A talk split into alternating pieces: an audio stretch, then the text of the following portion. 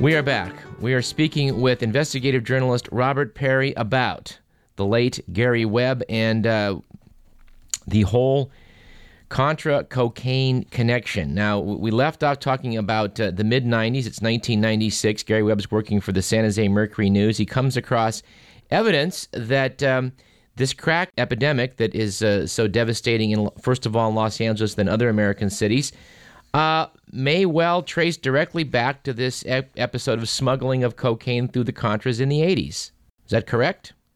Well, right. Although you know, I think there there obviously is a mix of uh, sources for the cocaine. The Contras were not the uh, by any means the only way that cocaine was entering the United States, but they were working with the Medellin cartel. They were working with the Matta Ballesteros operation in Honduras.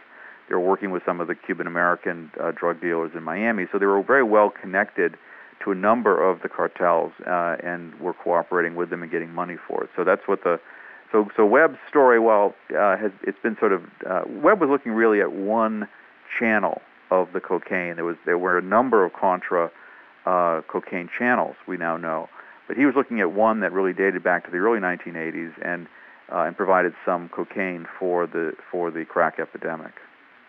But it was certainly not the only source of cocaine coming through from the Contras or coming through more broadly from the cartels.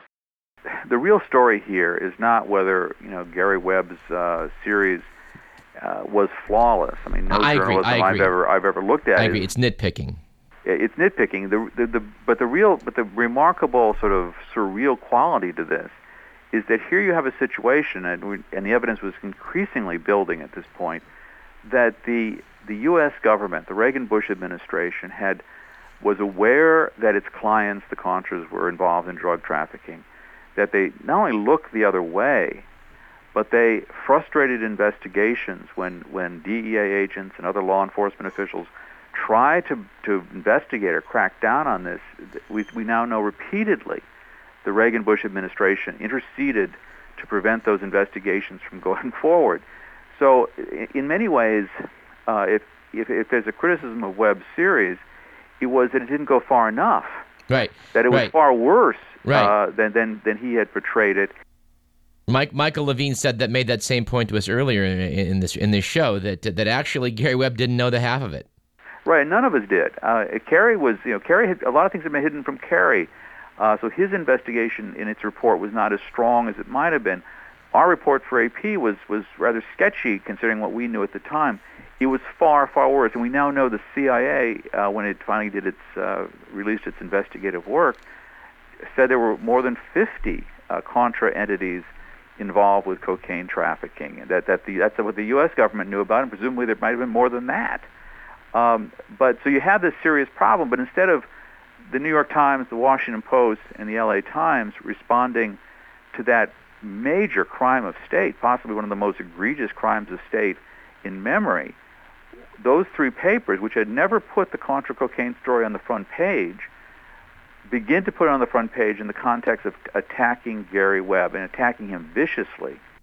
And it sounds like the only time it made the front page was to attack Gary Webb's article. Right, and it was, and so it was this bizarre uh, quality where the where the real serious crime, that is the the the, the, the U.S. government's responsibility and, and complicity and certainly negligence in in in this area, was was not only secondary but basically being covered up.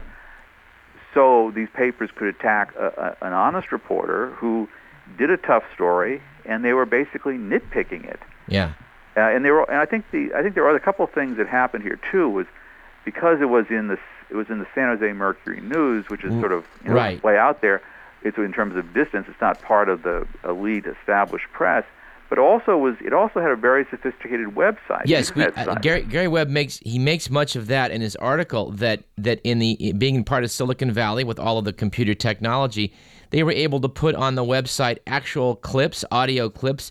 People all over the world could uh, take advantage of what was then uh, this new concept of going to a website and seeing for yourself, reading the documents that Right. were there. Right. So it was it was a threat to the gatekeeper role of the New York Times and the Washington Post and the LA Times. And then to to top it off, the African American community was really riled up, and I think there was a certain amount of racism that has to be uh, seen in this.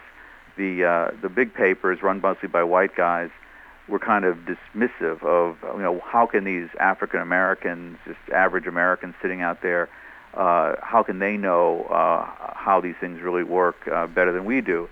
And so there was a kind of a contempt, and, and it, there were stories done, remarkable stories in my view, that saying that well African Americans are prone to conspiracy theories because they'll Right. believe anything. Right. Uh, you know, and it was very troubling. The whole scene was troubling. The the assault on a on an honest reporter and trying to destroy him, uh, while this much much this large crime, this vast crime of state, was being essentially excused and protected.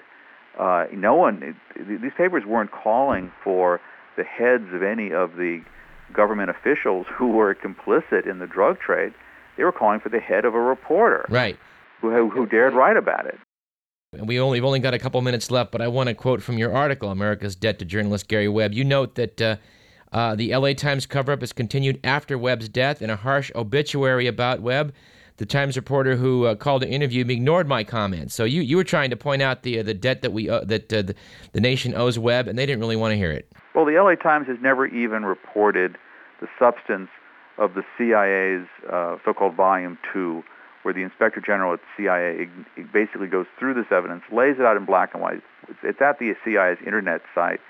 Uh, and the LA Times, which was obviously the, you know, at ground zero in the sense that a lot of the story was about Los Angeles, and made a big deal about attacking Webb.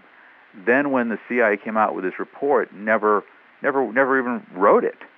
Uh, they never went through the information. And, and you note and you note also that most of the papers were willing to accept accept the summary, even that if you bothered to read the thing, you found out it was very corroborative.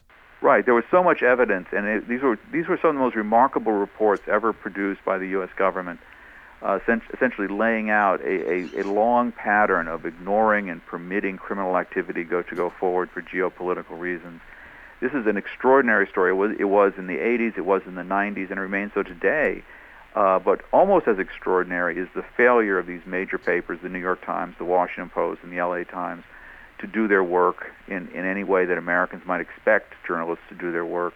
And then, of course, the, the, the, the cowardice shown at the San Jose Mercury News, where, where Webb had the rug pulled out from under him, as did other reporters, including some in Central America. Who, And they wind up giving his editor a national uh, a journalistic award for integrity.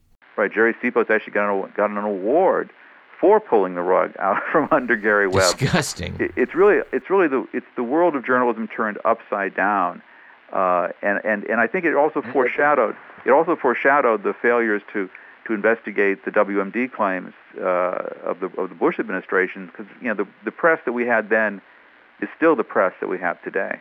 You said a mouthful with that, and unfortunately, we are out of time. Uh, but with, at, at some point, we need to basically take uh, uh, take the press as it stood at the time of Gary Webb's attack and bring it forward to the present day, because it seems the, the toothless uh, watchdog we have currently in the mainstream press um, uh, dates back to about that period. Thanks a lot. Thank you. That was Robert Parry, uh, who writes for the consortiumnews.com currently. His new book, Secrecy and Privilege Rise of the Bush Dynasty from Watergate to Iraq, available either at the website secrecyandprivilege.com or through amazon.com.